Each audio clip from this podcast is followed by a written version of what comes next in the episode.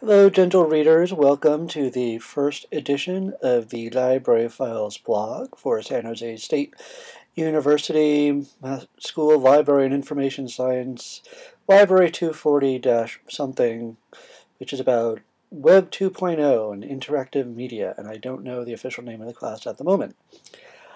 Today is Sunday, April 5th, 2009, uh, five days into the cruelest month of 2009 sitting in my bedroom with my lovely cat Pamina, who is convalescing from um, dental surgery, and we all hope she's doing okay, and I think she is. She's napping very comfortably.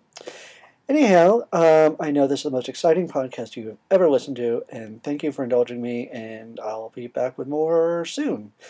Okay, take care, uh, gentle readers and library folk. Adieu.